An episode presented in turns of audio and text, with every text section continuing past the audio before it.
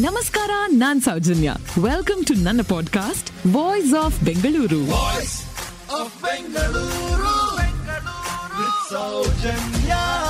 ಬೆಂದ ಕಾಳೂರಿಗೂ ಮುಂಚೆನೆ ಬೆಂಗಳೂರು ಇತ್ತ.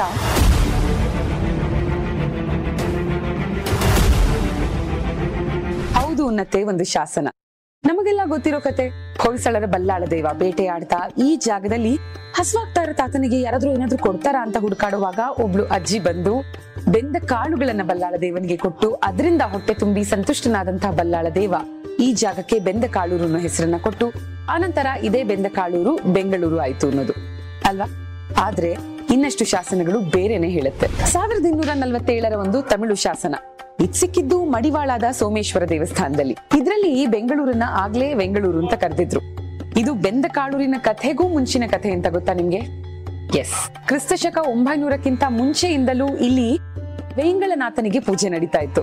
ಈ ವೇಂಗಳನಾಥನ ಊರು ಅಂದ್ರೆ ವೆಂಕಟೇಶ್ವರನ ಊರು, ಅದನ್ನ ಬೆಂಗಳೂರು ಅಂತ ಕರೆದು ಅದು ಬೆಂಗಳೂರು ಆಯ್ತು ಅನ್ನುವಂಥ ನಂಬಿಕೆ. ಇದೇ ವೇಂಗಳನಾಥನನ್ನ ಕಲ್ಯಾಣಾದ್ಭುತ ಗಾತ್ರಾಯ ಅಂತ ಕೂಡ ಕರೆಯೋದ್ರಿಂದ ಬೆಂಗಳೂರಿಗಿದ್ದಂಥ ಮತ್ತೊಂದು ಹೆಸರು ಏನು ಅಂತ ಗೊತ್ತಾ? ಕಲ್ಯಾಣ ನಗರ. ಒಂಬತ್ತನೇ ಶತಮಾನದಲ್ಲಿ ಸಿಕ್ಕಂತಹ ಗಂಗರ ಶಾಸನದ ಪ್ರಕಾರ ಬೆಂಗಾವಲಿನ ಅರಸರಿಗೋಸ್ಕರ ಕಟ್ಟಿದಂತ ಊರು ಇದು.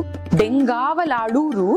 ಅದೇ ಬೆಂಗಳೂರು ಆಯ್ತು ಅನ್ನುವಂಥ ಮತ್ತೊಂದು ನಂಬಿಕೆ. ನಮ್ಮೂರಿನ ಸುತ್ತಲೂ ಬಹಳಷ್ಟು ಬೆಣಚು ಕಲ್ಲುಗಳಿದ್ವು. ಬೆಣಚು ಕಲ್ಲು ಅಂದ್ರೆ ಗ್ರೆನೈಟ್. ಈ ಬೆಣಚು ಕಲ್ಲಿನ ಊರು ಮುಂದೆ ಬೆಂಗಳೂರಾಯ್ತು.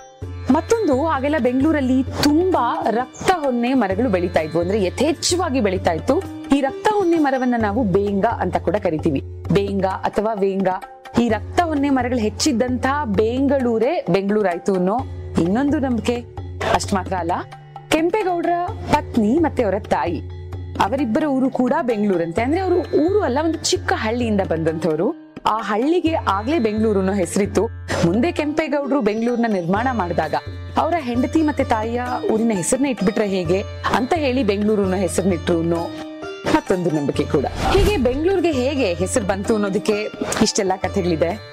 ಕೊನೆಯಲ್ಲಿ ಮತ್ತೊಂದು ಕ್ವಿಟ್ ಟ್ರಿವ್ಯಾ ಇದೇ ಬೆಂಗಳೂರನ್ನ ನಮ್ಮ ಬೆಂಗಳೂರನ್ನ ದೇವರಾಯ ಪಟ್ಟಣ ಅಂತ ಕೂಡ ಕರಿತಿದ್ರು. ಅಂತ ಗೊತ್ತಾ?